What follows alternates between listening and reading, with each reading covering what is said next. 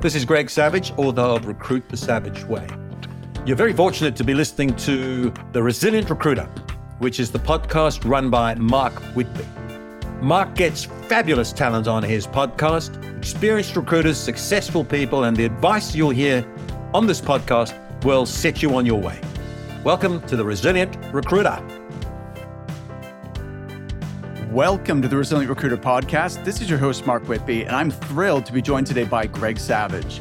Greg has four decades of experience owning, managing, and growing staffing businesses across the world. He's the founder of four highly successful businesses, including Recruitment Solutions, which he took to IPO, Firebrand Talent Search, which resulted in a trade sale, Eloquent Staffing, which was another trade sale, and People2People, which is still very much uh, growing and thriving. Greg still takes an active interest in founding and growing recruitment businesses, investing in startups in Australia and the UK. He's a LinkedIn top voice. He's been inducted into the Recruiter International Hall of Fame. He's the founder of the Savage Recruitment Academy and the author of the best selling book, The Savage Truth. He also recently published a new book called Recruit the Savage Way. You can learn more about both of those books and his other work at gregsavage.com.au. I've known Greg since around 2009, and I'm very grateful for his mentorship over the years. This is his third time on the podcast. Greg, welcome. Great to see you again. You too, Mark. And I'm, I'm, I'm glad you reminded me that your podcast is called The Resilient Recruiter because I've just realized how resilient I must be to be on here for three times. um, totally. Um, yeah, actually, it's funny. Uh, you mentioned Recruitment Solutions. That business was started in 1987 and it was floated on the stock exchange in 1999. Wow. Um, and, and it was a, I'm only mentioning when you'll realize why I'm mentioning it. it was it was a, I'm very proud of that business. I'll be honest with you because I think it was innovative and we grew it to sort of 50 million dollars 30 years ago, and it created a lot of great people. And we had a reunion last Friday, Mark. Can wow, that must have been awesome. And f- it was weird. It was awesome. Yeah. But when I saw the names, some of those pe- 41 people came from a company that was it was eventually bought by a bigger company in 2001. That's 25 years gone, and um, it was a wonderful night. Uh, it was it was meant to be from four till six, and and and people were being pushed out the door at ten. Uh, yeah, absolutely. Um, and it was um, it was a strange thing because, um, and I guess anyone who's been to a reunion, uh, uh, uh, like school reunions, people look different as they've got older, obviously, but within seconds, the dynamics are recreated, you know? And, and there were such good stories, and they, a lot of them are business owners now. And so, yeah, when you mentioned recruitment solutions, I mean, it was a long time ago, but um, wow, yeah, it still has a community. Can you believe that? Was that's beautiful, Greg. I I think this is a quote I learned from you, which is that the true measure of a leader is how many other leaders they've created. I'm sure I got that from you. And uh, yeah, yeah, I probably I probably stole it from someone else, Mark, but I claim it as my own. Um, I do say that a lot um, because for a long time, when I thought about leadership and I talked about it, it was about creating people who follow you, right? So, the, and, and what I meant by that was not mindlessly or like a acolyte of some kind, but more like you don't have to be in the room to supervise them because they're going to follow a certain ethos and, and a way that the leadership is created. But I think it doesn't go far enough. I think, I mean, it is actually true that um, in, in part of this recruitment solution sort of euphoria, somebody um, did some work and said that there are 32 recruitment companies now owned by people who got their starts at recruitment solutions. Wow. And I thought, you know, I can't take any credit for that at all. Um, I do, obviously, but I shouldn't. Um, but but it's a wonderful thing to think that they then went on and did that. And um, yeah, I do think you know getting it off me or recruitment solutions. I do think a lot of leaders think it's their job to tell people what to do.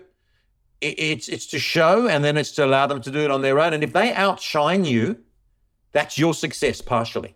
Absolutely. So it's good. Yeah. Thing. No. Brilliant. Um, so Greg, people, I mean, already I've got my copy of uh, Recruit the Savage Way here. Oh, beautiful. Uh, I'm just digging into it, and um, it's is fantastic work as as one would expect from Greg Savage. But um, yeah, it's.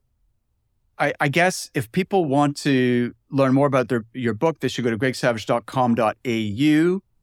Um, the first section is on attitude and mindset, and you know, this is so important. I always tell owners that you should hire for attitude over experience every time because you can train people to do the job, but you it's so hard if someone's mindset isn't right. You know, no matter how much experience or how much skill they have in theory, if uh, if their attitude and their mindset isn't uh, you know isn't aligned for, to, to to thrive, could you speak a little bit to that in terms of um, your experience, but also how it relates to the current marketplace? Sure. No, you, you, it, the book starts with that, and, and it starts with that because, as you quite rightly point out, it took me a long time to really learn this. One of the big reasons for the high turnover in the staffing and recruitment industry, and the fact that so many rookies don't make it, there's a lot of reasons, by the way. Some of it's to do with the lack of training and, and a whole lot of things. But often it, it, it's predestined to fail because they, they, there's not enough work done by those of us doing the selection to work out whether the DNA, it's the wrong word really, whether the, the, the, the, the, comp, the, the blend of competencies and attitudes and mindset are aligned with what you can expect in this job. Now, those, those things can be strengthened and they can be honed just as a good athlete gets better.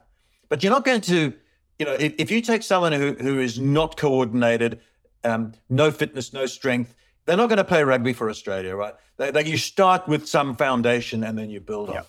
So, um, some of the main ones, I think, uh, if you want to get a mindset thing, this is something you can learn and, and, and, and develop, but it's critical. You have to believe that what we do is of value. And, and, and the uh, you might say, well, of course, but actually, a lot of recruiters don't believe that. You'll hear them saying, "Oh, good, our fees are high," and you'll hear them saying, "Oh, recruitment, it's not rocket science." Well, of course, it's not rocket science, but but but the statement itself is tremendously self-sabotage. I hate that it's just an expression. Yeah, it, you you hear that so it, much. It drives me yeah. crazy. It drives me crazy because it's what it's saying is it's simple. Mm. Well, it's not simple. It's an extremely complex, sophisticated job to do well, and and so you have to you have to believe that we have value. And that allows you, because unless you believe that, you can't strike credibility with clients. And if you don't have credibility with clients and candidates, if you don't have credibility with stakeholders, you can't advise. You know, like if you and I went to a doctor or a lawyer or a house painter or a hairdresser, any one of those, we would only put our situation in their hands if we trusted them and they were credible. And so you've got to have that mindset. The second thing uh, is, you know, people talk a lot about resilience in, in recruitment. And you know, you, you're not nearly as old as me, Mark, but you can remember the days, and they still exist a bit, where resilience was considered to be macho. It was like, God, I remember back in London in the 80s, it was like, make 100 calls, mate. And, and if you get told to piss off 100 times, make 101. Be tough. That was the ethos. And, and, and as for crying in the office or showing your emotion, that was absolute career ending. And I think that, that that's not what that's not the way to think of resilience. The way to think of resilience in recruitment, I, I don't know how you could do the job if you don't show emotion. I've got no problem with crying, um, swearing, walk around the block. I've got no problem because there's such bad things that happen and there's so much work and you're dealing with lives. So it's extra special. So I understand.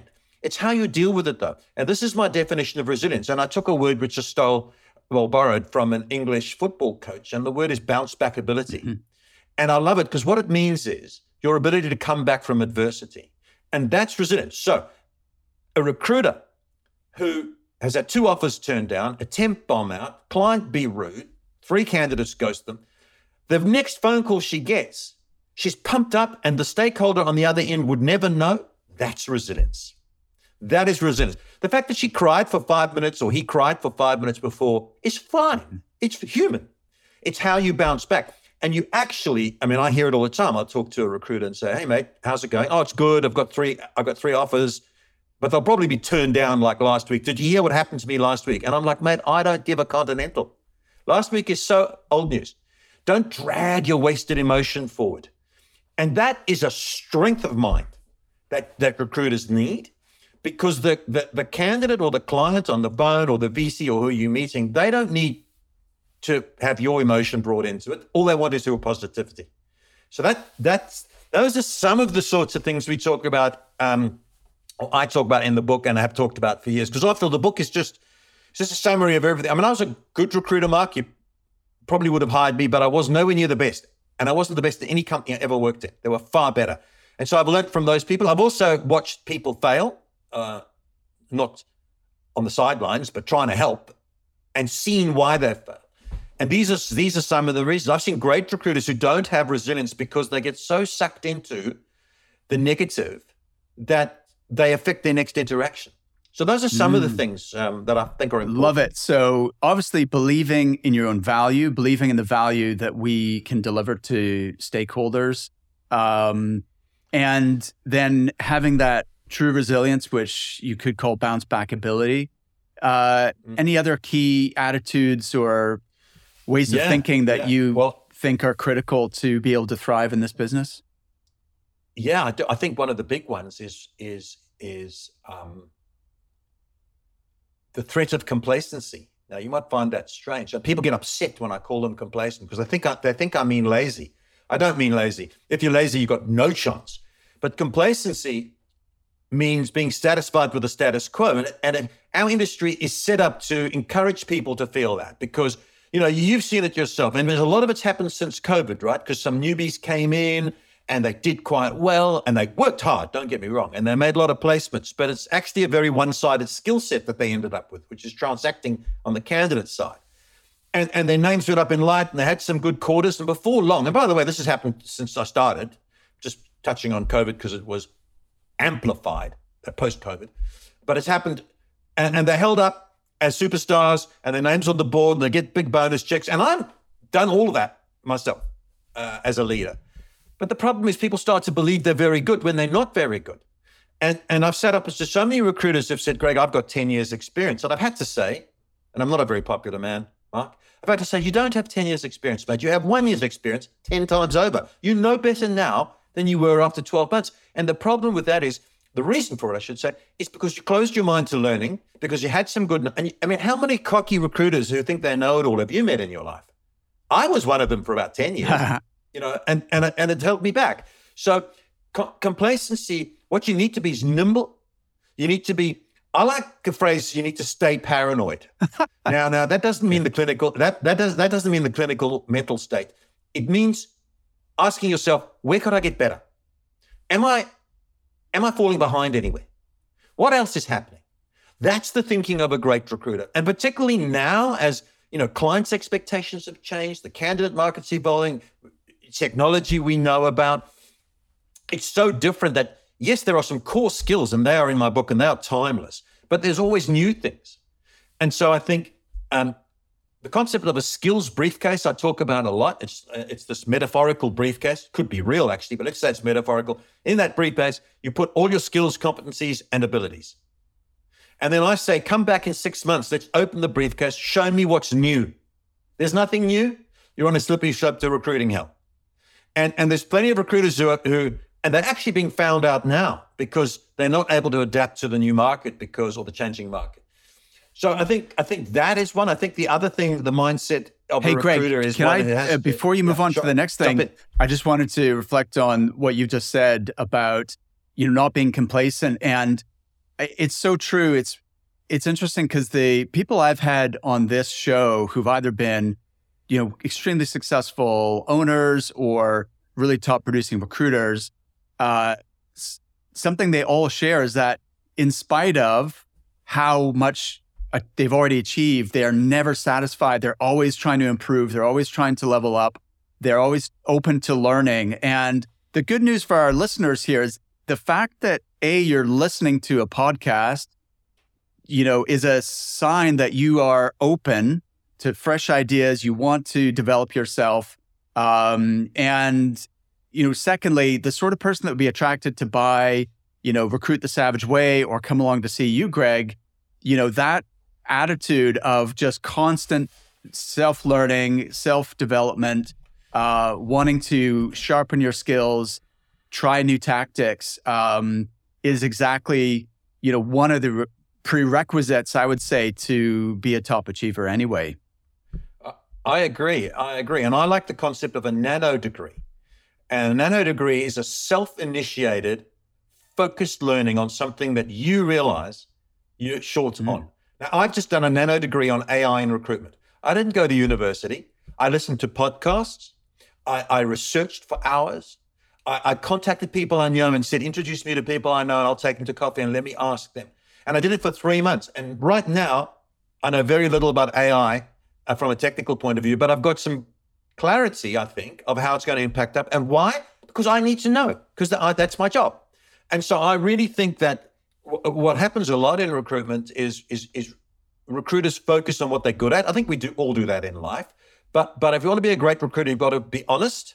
And that's another mindset, actually. I'll talk about it in a minute. You've got to be honest with your shortcomings and then take a nano degree. Either, yeah, if you can get your company to enroll you on a course, that's brilliant, of course. But find out, tackle it head on. Um, I remember years ago, you know, like I did a nano degree in Instagram for recruitment. And I, you know, it's just me setting aside a time to make sure I know what I think is important. And I'm sure that that that people who are successful in all walks of life don't shy away from their shortcomings. They work on them. And I think that's the hallmark of a good Absolutely. Recruiter. Greg, you're kind of the embodiment of that. You know, if you think of sometimes we we it's so interesting in our coaching program we have people who are in their 20s and we have people who are in their 60s and and everything in between um, but sometimes we hear people say things like you know oh well you know i've been doing this a long time and you know at my age i'm not you know blah blah blah i'm not technical or anything like that right away we know they're not right for us because you know and as, as soon as i hear someone say that i say go and check out greg savage's greg savage's blog because he's a similar age to you and he is crushing it on social media. And, um, you know, that's, th- th- that's just a limiting, you know, belief in your, in your imagination. Uh, it's, com- it's completely that. And, and, you know, I've actually got off most of my social media. So I'm just on LinkedIn, but I mean, it was, it was 20 years ago when I started to realize I was running Firebrand and I started to realize, hey, this social media thing, it's it's going to be more than just and my friends would say, that's silly. It's just for teenage girls to take pictures of their breakfast. And I'm like, they do that, but there's also a lot else application. And that's when I started my blog and I started getting on Twitter, which is all old hat now. And we used it for our business. And it wasn't particularly clever or anything. It was just, you know, I was already in my 40s, right? So I could easily have said that's not for me. And I don't even like social media. I'd rather get off it, but it's part of my job, right? I mean, you wouldn't be talking to me if I didn't have a profile. You wouldn't even know of me. So I think I, I think you're absolutely right. Just being open has nothing to do with age. It's to, to do with mindset.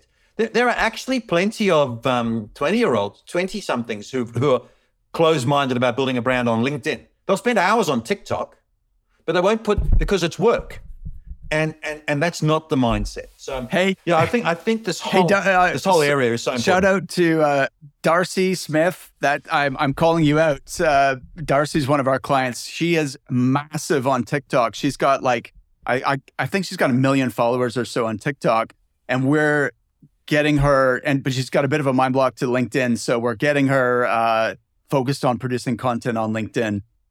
Um, yeah, yeah, Greg. Come on, Darcy. Lift your game, Darcy. so, Greg, you you touched on AI. It's I don't know if you know this, but you or remember this because it was a few years ago. You were my very first guest on this podcast, and uh, you helped me launch the show back in November uh, 2019. And the subject was the future of recruiting, and you talked about, you know, how our job is going to evolve and the aspects of what we do that you know we need to focus in on that uh, are critical to having longevity uh, in this business. And then the aspects of this job that are ultimately going to be done by AI and that was so that was over 3 years ago.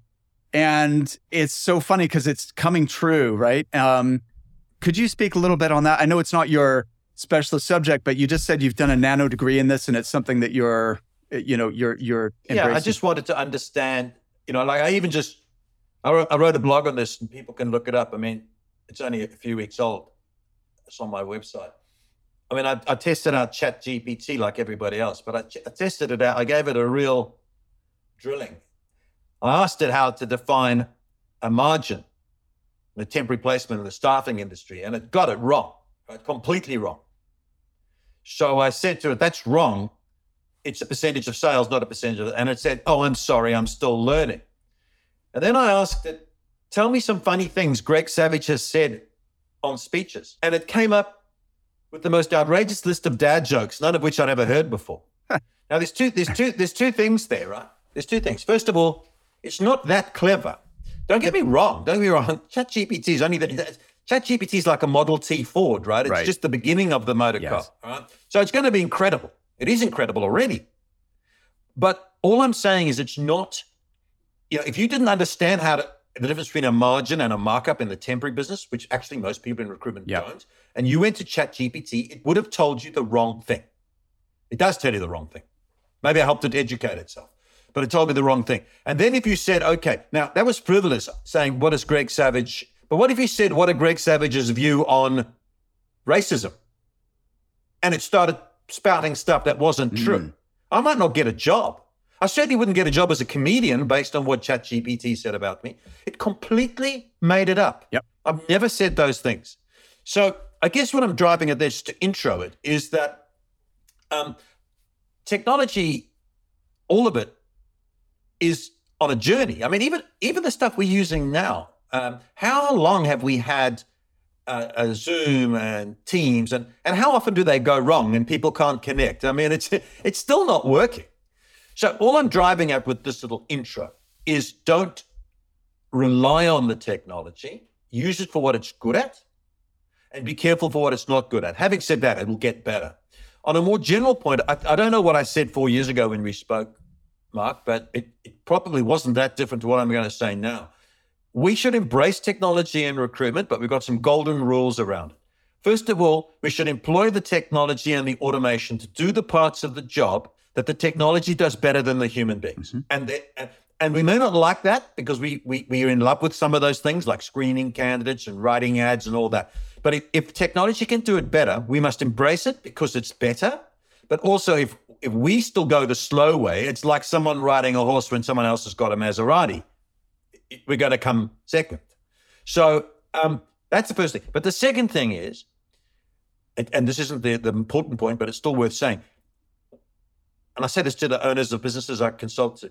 Don't employ any technology, even if it saves you money and even if it improves, improves technology, until you've tested and you're satisfied with the answer. Does it improve the candidate experience? And if it doesn't, don't implement it. Now, now we see that every day. I mean, if you try and go to Qantas and get something done, or insurance company, um, they've got all the technology in the world. You, you press buttons, you do that, nothing works, you can't get any answers. So, as a user, as a customer, you're frustrated as anything. And, and the temptation is that we get so caught up with the technology, we forget about the stakeholders. I think we'll look after clients because that's our mindset. But the stakeholder, two other stakeholders are candidates and the recruiters. So don't employ any technology unless it improves their ability to get what they want from what they're doing. And the final thing of the three big things I wanted to say is that the implication for recruiters is that if big parts of their job are done by automation, and that that's increasingly happening, they've got to be expert at the part of the job that only human beings can do. And that part is the selling and influencing skills. And the problem with that is that there are a lot of recruiters who made a living without really having very strong skills in those areas. And they actually did where they were strong with the parts of the job that technology is going to take away from them. So they are on a very thin ice. So, um, and there's a long way to go. I mean, actually, the emergence of AI has actually made recruiting harder right now because people don't. There's so many. There's so many um, fanatics about about technology that that people fail to take a balanced view. I mean, AI has made it so easy for candidates to finesse their cover letters and their uh, resumes and to predict keywords that, that technology is going to look for, that for a recruiter being bombarded by candidates, they all look perfect. It's actually hard Yeah. to find people. Yep. So so there's there's a lot of nuance to this. And you know, when I wrote that blog about ChatGPT, there were the amount of sort of tech guys who were like, "You- you- you're not using the paid version and you're old fashioned. I'm no mate. I love it. Don't worry, I understand technology. I'm just telling you, it's wrong some of the time. So be careful. That's all. um, and, and and it's very important because it's interesting because at the same time that I um, was doing that stuff with ChatGPT, I strained my calf in the gym. So I went to ChatGPT and I said, "What do I do with a strained calf?" And it told me. It said, "Lift it up and do ice." It said, and I did that. But then I asked it about what the definition of a margin was, and it didn't know it. So I started to question myself: Did it give me good advice on the other thing? I think it did, but just be careful. I hear you. It's not foolproof. Absolutely. Would you like to make the transition from pure contingency to being a retained recruiter? Do you want to be respected as a true business partner by your clients while increasing your average fee? If so, then clearly you need to do something different. You can't just keep doing what you're doing and expect a different result. Our sponsor, iIntro, gives you a turnkey solution for winning retained searches and managed service agreements at higher fees you will take business away from your competitors because you can actually show the client a unique methodology in a very tangible way and demonstrate conclusively how you will improve their staff retention and reduce their total cost per hire while also saving hours of management time. If you'd like to see how iIntro can help you to grow your recruitment business and increase your average fees, just go to recruitmentcoach.com forward slash retained. Book a free consultation. There's no obligation, and if you mention that you listen to this podcast, iIntro have pledged to offer you a 25% discount on any of their services. Just go to recruitmentcoach.com forward slash retained to get started. That is more or less what you said when we spoke a few years ago. I think um, it's becoming more and more true uh, that you know the the the real human skills influencing, advising, uh, selling in the you know, in the best sense of the word, which is you know, advising, listening, yeah. uh, empathy, and uh, you know, persuading. Um, yeah, AI is not not able to do that. But if it can enhance the other things, then uh, and uh, you know, then we need to embrace it. one thing, it, yeah. I'll give you an ahead. example, yeah. Mark, uh, of where they where they go hand in hand, right? So by the way, if I said that four years ago, I was predicting it then, but now I'm just telling you what's actually right. happening. So yeah, I was right. Um, this, uh, but if you say a lot of things, eventually some of them will be right. so I shouldn't be too. um, some technology that one of my clients got. It's no, it's no big deal. It's just built in, and it synchronizes with the job ad database, um, ATS, and it's when you've had a shortlist, and it's down to two people who've had third interviews. They're both brilliant for the job. And clearly, one of them gets the job and the other one doesn't. So now you've got this brilliant candidate who was about to accept a job. She's ready to move. She's proven herself in the process. She's committed to move. What do we do? That's an asset. Yeah. We've also got recruiters who are not very good at business development. So this piece of technology then goes out and scours the internet, all the job boards, and it comes back, does it in seconds, and says, here are three jobs that fit this person's within a geographic that fit this person's profile. And here's the person recruiting. So there was technology that did something that would, would take a recruiter a month to do, did it in a few minutes. Now the recruiter uses his influencing or her sophisticated telephone skills or crafts a good um, text or email and engages with that client says, look, we don't know each other but I've got an outstanding candidate. I've just spoken to her. She's keen to work for your company. Can we have a five minute call? Makes the call, gets an interview, makes a placement through their selling skills, right? Uh, you know, I'm, just, I'm making it all short. There's probably 20 other steps. But the technology opened the door. And that's you know, it's a very simple example of what is actually happening now. And it's very important because a lot of recruitment companies are saying to their recruiters, you must go and do business development. And they're now setting KPIs and all that stuff. And that's all probably well and good. But it's not much good telling someone to do business development when they've got no idea where to start, no tools, no leverage. And so these sorts of AI tools that do that, that say, okay, if you're going to call this client, it's not a blind call. They're recruiting for a person who looks like your candidate. Yep. That's a much easier thing to do. Definitely. Definitely great. Hey, uh, really interested in, and this is what's so cool is that you're still very hands on, uh, working with companies, working with uh, recruiters, seeing what works and what doesn't work. And um, that's a great example. And so, just following up on that, the People2People example, is that an off the shelf uh, piece of software or is that a custom, you know, uh, tool that People2People has kind of developed their own uh, their own application? Did I say that was People2People? Did I? Shouldn't have. Um, that is, I think, something that is off the shelf, but it has had modifications. Got it. All right. Yeah. Yeah. But but it's just an example. There are plenty of so another another example of, that another client is doing. This is not. I just love these sorts of clever way of doing things. So um, consultant takes a contract job for six months, um, enters the data into the database, and the database comes back with 43 people who could ostensibly do it. The recruiter looks at those 43 and knows two of them, but the other's not sure where they're up to, which is typical. Mhm. You can press a button and a text will go to them saying, Sorry to bother you. Please ignore this if it's not appropriate. But we've got this very cool six month job. We haven't spoken for a while. Just text back yes and I'll give you a call. So 32 don't reply, but seven, whatever the number is, text back say yes. He's got seven calls to make and people who are, okay, I'm not saying that they're interested, but they've expressed they're welcoming his Yeah. call. And even the ones who didn't respond, they're going, oh, those guys are still thinking of me. So again, another example of the text, not highly sophisticated, but of the tech. That's a text one, which I actually quite like the use of things like text in the right circumstances. Um, and and that again is playing exactly to what I'm saying. The technology did the, did the heavy lifting, but then the recruiter does the finesse and sells the job to the candidate and makes the judgment. It's cool. It is very cool. Yeah. Thanks for sharing those real examples. Um, Greg, I know there's a section in the book which is a reality check regarding activity. And this is kind of an out of fashion idea. Um, but can you can you share your philosophy on you know activity as it as it relates to success in recruitment?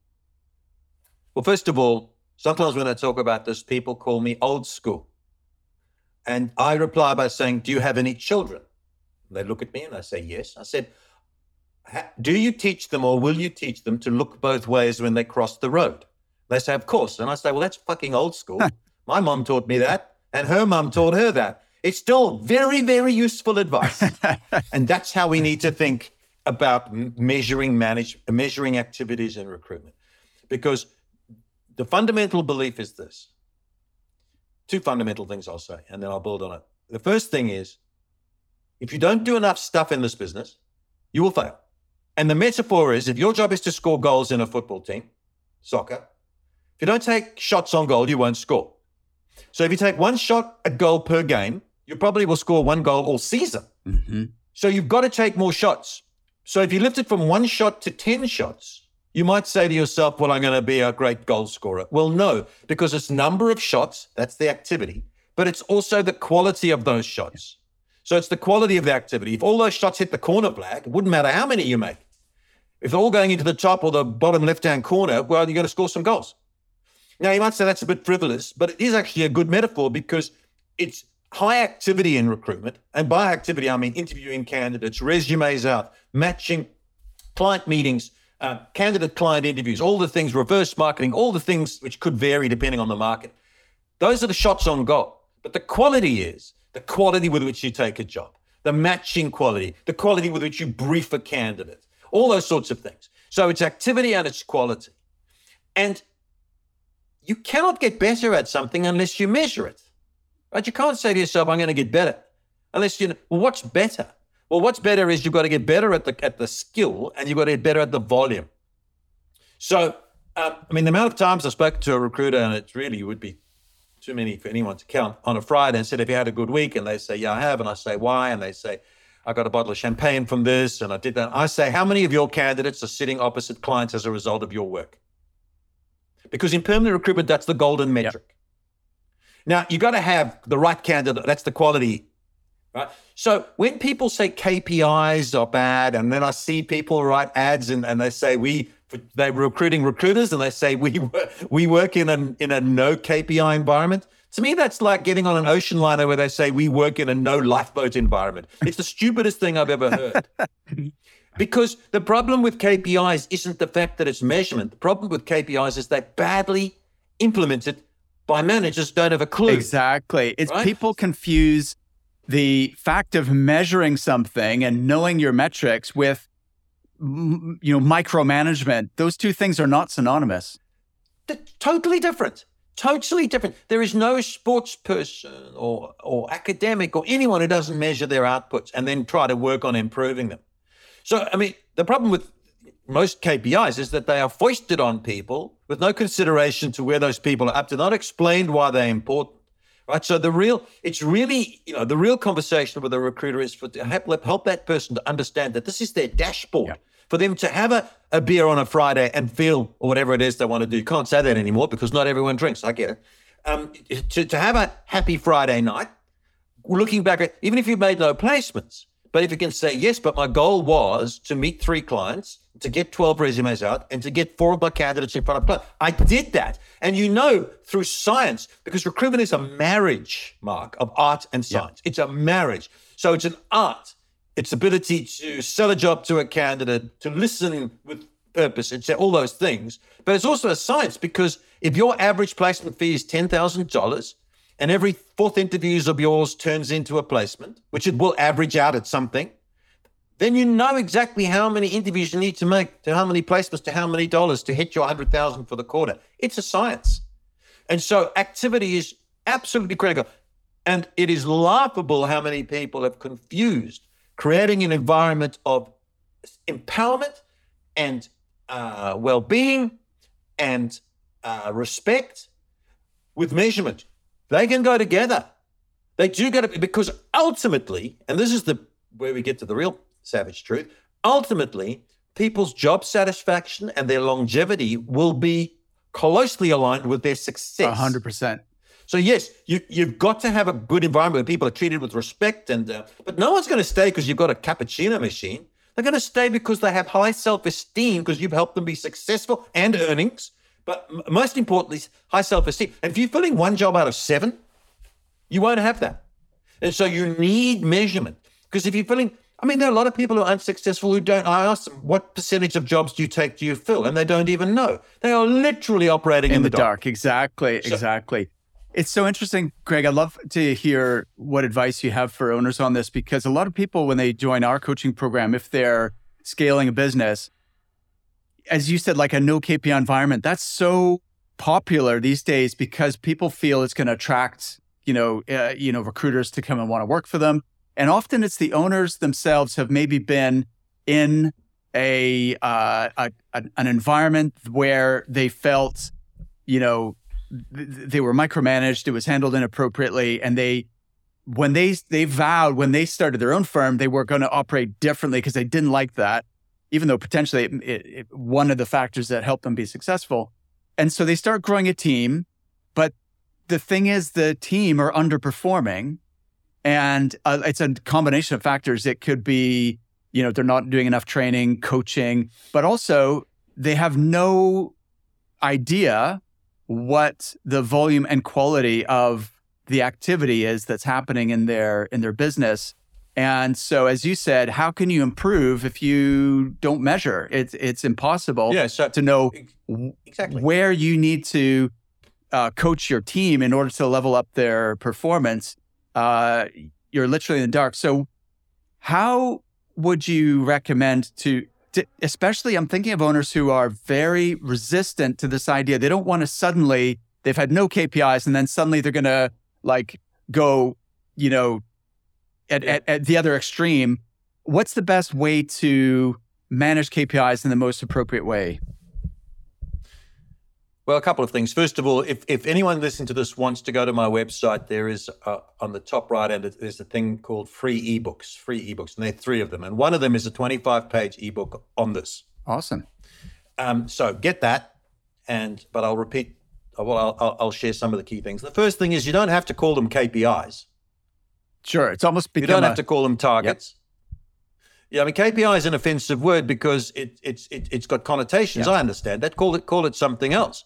But you know, the first thing I'd say to those, I, I can tell you what their business looks like. Uh, they've got ten recruiters. Two of them are high performers. Yeah. Two of them are on the way up or on the way out. They're very low performers. And the rest are mediocre. As a result, they don't make much money. Yeah. And they're getting bigger and bigger and making no money. Yeah. And it's because they don't measure and work with people to improve their ratios and their hit rates. And you can't, I don't know how those owners would sit with their mediocre person in their, when I say mediocre, it's not a mediocre human being, they're mediocre with their results. How would you sit with that person and give them advice? What are you going to do? Try harder? Not helpful. Good luck? Not helpful. You need to give it somebody tangible. I mean, it's like a rugby coach at halftime saying, guys, try harder. They're trying. You, need to give those people specific advice. And you can't give them advice if you don't know. Because if I've got two consultants who are both billing inadequately, I could have one who's making 12 client, client candidate interviews a week and one who's making one. If you don't know, how could you dig into that? The one who's making one, clearly that's an activity, just needs to lift the activity. There might be other factors. The one who's making 12, how come he's got 12 candidates sitting opposite 12 clients and not making placements? There's something wrong with his ability to take the jobs or his ability to make the match or the quality of his. So you've got something you can dive in with and you can give the person advice. So I like the idea. I mean, I'm not going to fiddle around with words. That's not me. But but if you want to call it your dashboard or your consultant's management self-managing tool, once you've explained it, I think first of all, and it's in the ebook, you've got to go back to your data.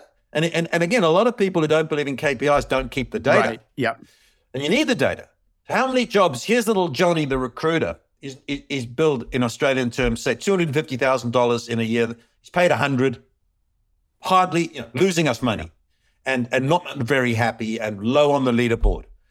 But we like him and he's got talent and he seems good. Why can't we corral this? Because you're giving him no concrete advice. So first you dig into jo- Johnny's 100, um, sorry, jobs for the last year. He took 50 jobs. How many did he fill? He filled seven. How many of those were exclusive? How many interviews did he have per job? How many interviews did he have? Sorry, how many resumes did he have per interview? other way around, how many interviews per resume, all that sort of stuff. And then you're not going to go to Johnny and say, You made 50 interviews, I want you to make 55. You're going to say, What do you think it is that allowed you to make so many interviews and yet so few resulted in placements? Let's look at your qualification of candidate process. And now it becomes valuable, and the recruiter will get bought in because he understands why you're asking them to do these things. The thing about any kind of um, KPI, which is just foisted on you, you or I, we wouldn't like that. You know, we're independent. We think we know what we're doing, or we want to feel that way. So if someone walked in and said, "Greg, do 20 of those," I'm going to say, "Why?" But if they explain to me that I'm not hitting my numbers, and therefore I'm not earning what I want, and 20 gets me X outcome, 20 times two gets me X times two, and that's going to be fabulous. So um, it's all in the ebook, but it really is um, one of the big, big I was going to say lie. It's not a lie. It's one of the big misunderstandings in recruitment that you, that that that that having measurement means it's micromanaging. It's not at all. In fact, wouldn't you want your doctor to measure everything so she can give you good advice? Why is it different in recruitment? Let's be forensic about what people are doing and what's working so we can tailor it so they get a better outcome. We don't want them to work harder. Typically, most people work hard. We want them to get a better outcome. But how can we give them advice unless we know what they're doing and how much of it they're doing and how it's working? So um, that's the advice I'd give your people. Change the change the terminology if you wish. Work with your people on the basis of we're going to empower you to understand what a good week looks like and understand what works for you, so you can pull the right levers to increase your performance. That's what it's about. Perfect. I love it. Thanks, Greg. That's uh, that's awesome. Listen, uh, there's two more key topics I want to delve into with you. Before we do that, though, we should mention that you're coming over to the UK. And um, yes. if people want to get more of what they're hearing right now, then they should definitely come and spend half a day with you. So, uh, the Recruit the Savage Way Masterclass series is yes. uh, we'll put a link in the show notes at recruitmentcoach.com forward slash podcast under Greg's episode. But equally, uh, you can also go to gregsavage.com.au and go to the blog section. Uh, Greg gets something like a million visitors a year to his uh, his blog. It's the best blog, in my opinion, for recruiters. Um, and you say that to all your guests. I know you say that to well, all your actually, guests. Just such a time. so you go there and you can learn more about the dates and how to register and so on. But basically, you're going to be in Belfast, Glasgow, Manchester, Birmingham, Bristol, and London uh, in September. So definitely check that out. Um, yeah. uh, I've I've yeah. been. T- it, it would ahead. be great to see people there. Yeah, yeah. Sorry, Mark. Um, any any coincidence that that speaking tour coincides with the Rugby World Cup in France is completely by accident.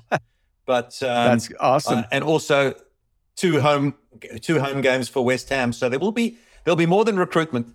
Um, but yeah, that, that, that that's it's a morning. It's put on by the REC.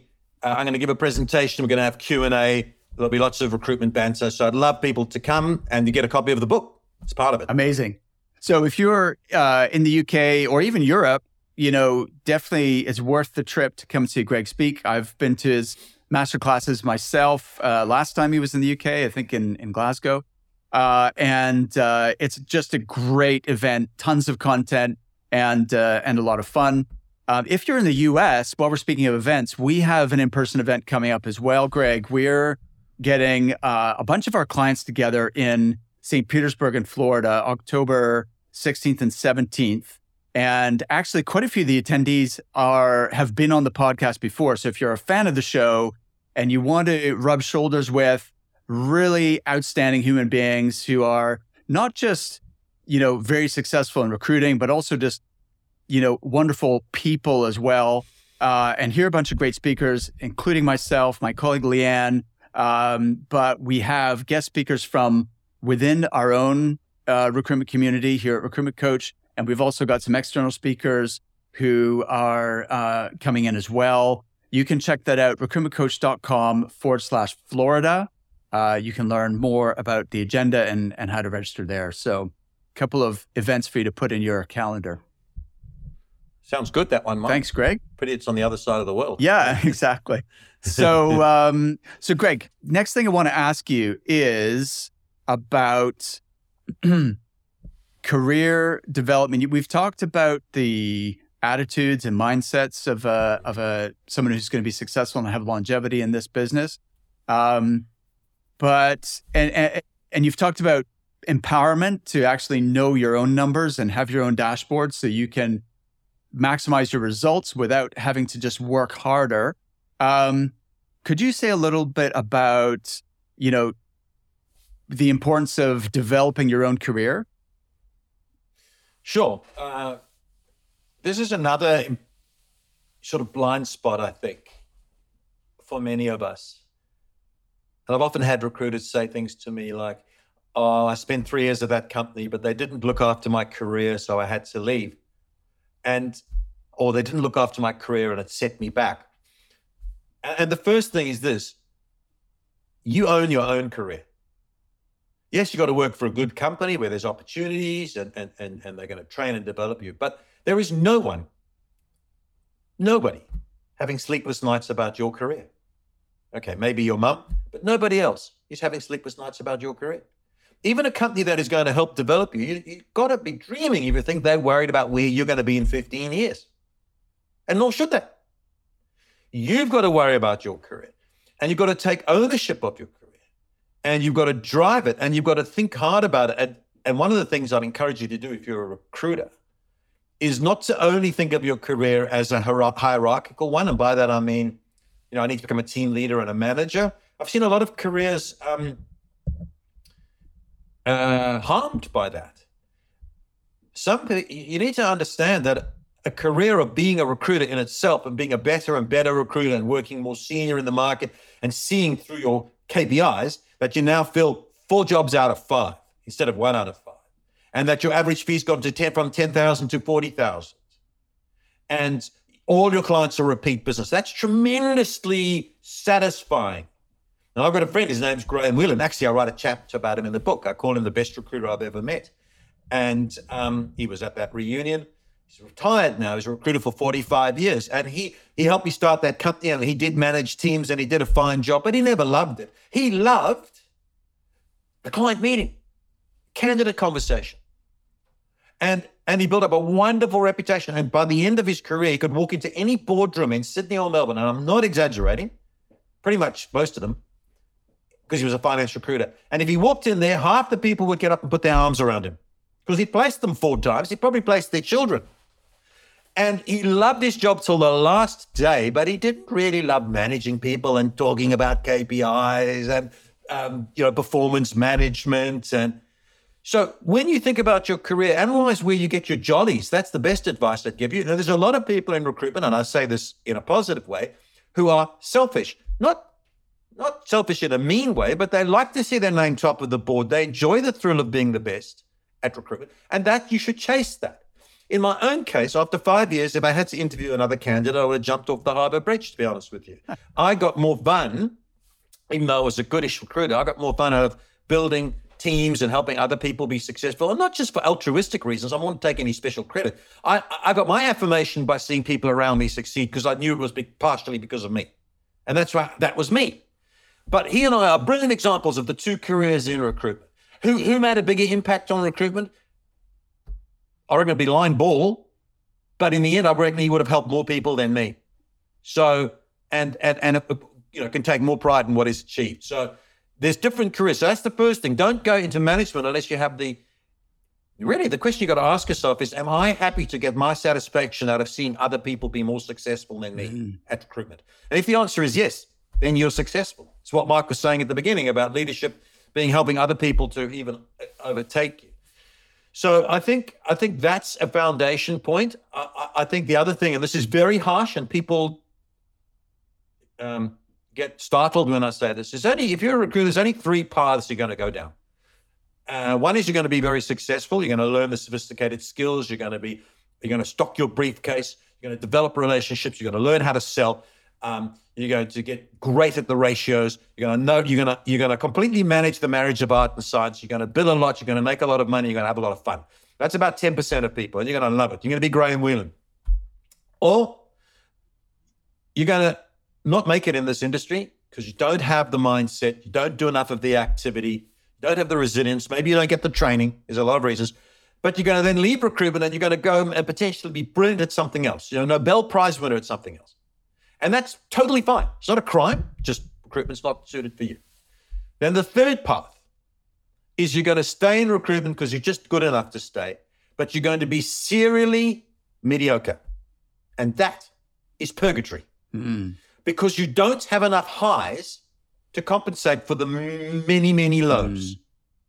And I see people in recruitment who have been at 10 years and they hate their job and when they've had a few drinks or you got them on, on, a, on a moment when they're really um, exposing how they feel, they, they, they hate their job because, and they'll always gravitate to talking about rude clients, uncooperative clients, candidates who ghost them, uh, how unfair it is, the lack of luck they've got. And it's none of those things. They're just not very good recruiters. And so their life is mostly disappointment in the job. Because after all, if you're filling one job out of five, that means that 80% of the time you're at work, you're failing. Yeah. Who wants that? Who wants that? You, it's fine to have that at the beginning of your career, but you move it to 60% until in the end you're like Graham, who's filling 99 jobs out of 100 because they were all exclusive, all retained. Took him years. I'm not saying it's easy, but that's the journey. So those are the three paths. You're going to be great at it, you're going to leave, or you're going to be mediocre. And, and, and please don't misunderstand me. I'm not saying you're a mediocre human being or anything silly like that. It's just that you end up in a multi listed environment, spamming resumes around town, hitting the goal occasionally, but mostly not. And it's not, this job is too hard and too relentless to be mediocre at. So I think that's why I get frustrated with younger recruiters or even older ones who plateau and and and I'm, I'm saying be careful you know like it, and, and God, you read my blog two years ago i warned people i said when this market turns you're not going to have the client skills. You're going to be a great job filler but you're not going to have any there's plenty of recruiters who've never had a client visit in their lives. Now they need to engage and see people and they don't have the skill. So chickens are coming home to roost, and I'm not, you know, taking any joy in that because I've seen the cycle so many times. And, and it's just, if you want your career to go well, you've got to tackle the difficult things. You've got to have courage and you've got to set out to be great at this job. Now, that doesn't mean to say everyone has to be a superstar. You've just got to keep moving forward. If you fill one job out of five, next year you're going to fill one out of four, and the year after, one out of three. And you're going to work at things like selling exclusivity, and you're going to work at better relationships with the candidates. And you're going to build a brand on LinkedIn. You're going to do the difficult things. If you want the rewards, you have to do the difficult things. Absolutely. I think uh, by definition, not everybody is going to be the number one biller in the company. There's only one of those, right? But, you know, unless you're growing, developing, making progress, then why are we doing this? Like that sense yeah. of progress and, and, and, you know, honing your craft and, and seeing your results increase is, is extremely satisfying. And, um, yeah, I mean, and that's absolutely critical to a, a long-term career in this. Greg, um, I do want to talk about the economy because it's it's so we're in a weird place right now, and obviously there was a huge boom in 2021 and 2022, and um, in some sectors, and particularly tech, there's been a slowdown in hiring, and um, but if you look at where the economy is compared to pre-COVID, it's pretty much on a on a level with with where we were before and unemployment is low. You know the indicators we're not technically in a recession. The the, the growth may have stagnated but um but people are feeling as if you know not everybody but i'm hearing from recruiters and and firm owners oh it's like you know the market's tougher you know and people are getting you know despondent about it. What's your take on this situation? I, I hear all that, and it's true, it has softened, but again, it's time for a reality check. You know, it's just gone from an unprecedented boom, and who of us would have predicted that after, when in the middle of COVID that a year later we'd be booming, and it went on for two years, and they, our industry grew at unprecedented scale. I mean, the UK, I know a lot of your listeners in the UK, it's a 42 billion pound market. It grew at eight eight percent and then fifteen percent. It's probably slowing now, sure. But for those of us with more grey hair, and even you might be in this category, Mark, it's nothing like 2007, 8, and 9. No. It's nothing like the recession before. Absolutely chalk and cheese. We're not in a recession. We're not even in a downturn from an employment point of view. We've got very low unemployment. We've got systemic skill shortages in most countries and there is still a lot of hiring. What what what it, I don't even believe it's necessarily any harder than it was because after all, it was only a year ago that recruiters were whining and complaining about a lack of candidates. Now they're complaining about a lack of job. Mate, welcome to recruitment. this is how it's going to be forever. It's either one or the other, you right? Know, it's, never, it's either we, I mean, we, we it, need more candidates. One thing it won't be is easy. Right. Recruitment's always hard. The, the mm. thing is, you need we need to be nimble and we also need to take a longer term view so that's and then it, this always comes back to kpis right because if i was one of those managers when i was going through of your managers who are you know nervous about the concept when when we were going when your recruiters were going through that post covid boom and they were making lots of placement i would have built in and I would explain to them and debated with them and got their their their um, buy-in that despite that as it says in the Bible, seven seven lean years and seven fat years. We're in the seven fat years. We're now the seven lean. So so okay, we're going to fill all these jobs, but we're also going to all of us do two client meetings a week or whatever your outbound engagement yep. strategy is. We're going to our top twenty clients. Like I spoke to companies that these are your top twenty clients by billings. Have we seen every decision maker in the last year? And the answer was this is a year ago. We don't need to. They love us. That's that's that is the thinking that we suffer for now. Because we needed to go and build those relationships. So we need to go and sit opposite that client at the height of the market and say, what could we do better? Who else do we need to know? Who else would you want to know? And then when the market turns, they'll take your call. So that's the thinking that we need. As for Great. The, problem is that a lot of people have built no I- relationships. and exactly. no- I was just going to say, I Yeah. agree 100%. The problem is, in spite of you saying this, and, and I was saying this to our, all our clients as well, and, and on the show, that no matter how busy you are, and I know you're going flat out trying to fill as many jobs as possible, you must continue marketing and business development. But people didn't do it, Greg. So now they're on the back foot. I know. And so if if if uh, our list, you know, someone listening is in that position that okay, now they're kicking themselves because they they were just concentrating on recruiting and they didn't invest time to build their brand, you know, on LinkedIn to continue client meetings, etc. Um, what do they need to do now to get you know Well, uh, back, to, where, they need to be? Okay, well, fair enough. It's all very well saying you should Yeah. Uh, done this and done that. Um, so, right now, if I would suggest that you go for a low hanging fruit strategy. And what I mean by that is it's going to be very difficult to encourage your recruiters who've got no skill in this to go out and do hardcore cold BD.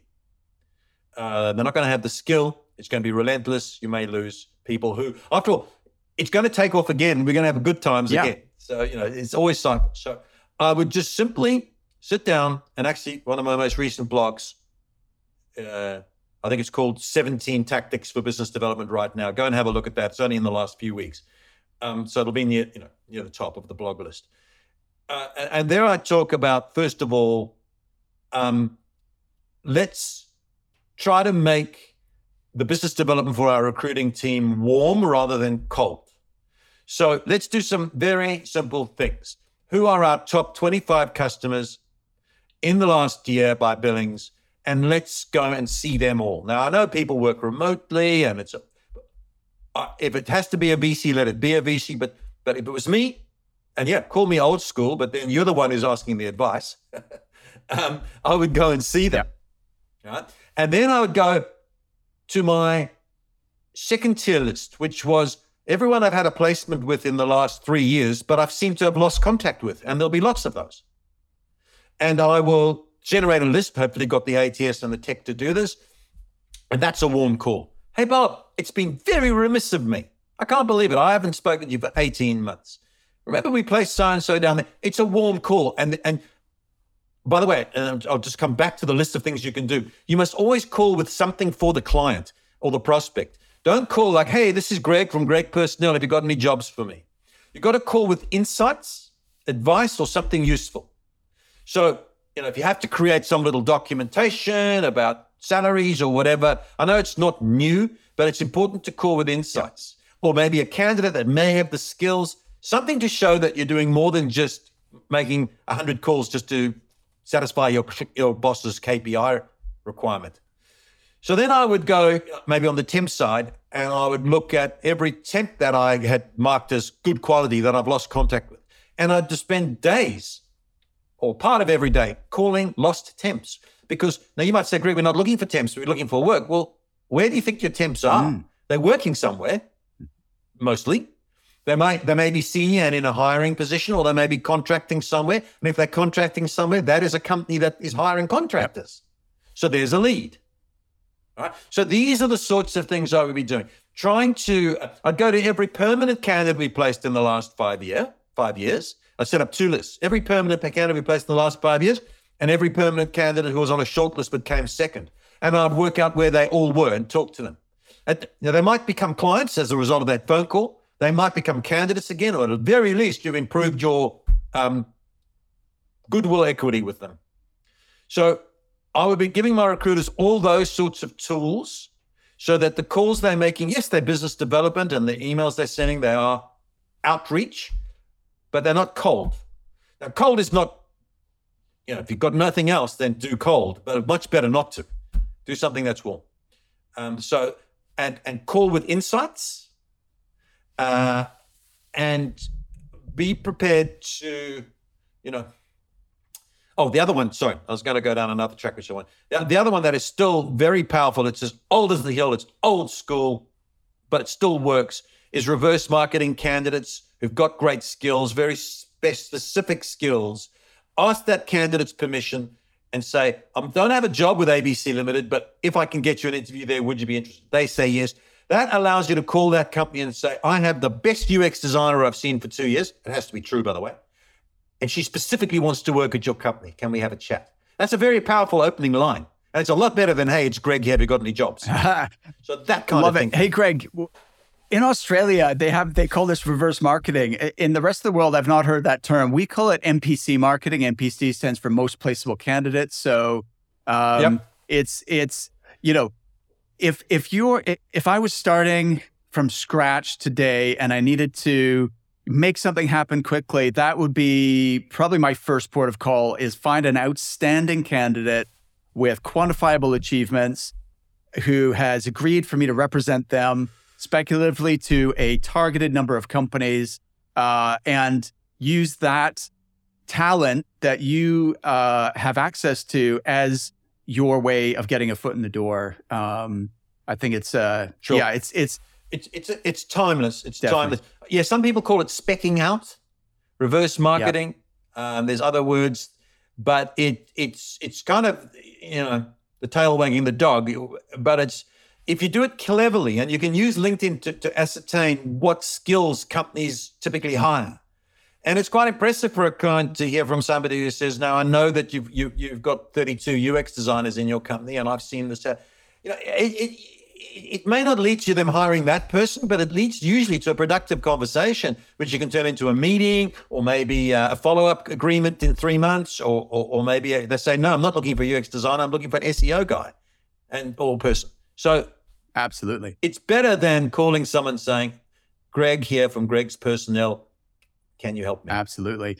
And if you you could even look on LinkedIn at the people who are already in that department, in that job, working at that company, and you know, say to the client, "I've looked at your current, you know, uh, team, and this person uh, is, you know, better than ninety percent of them."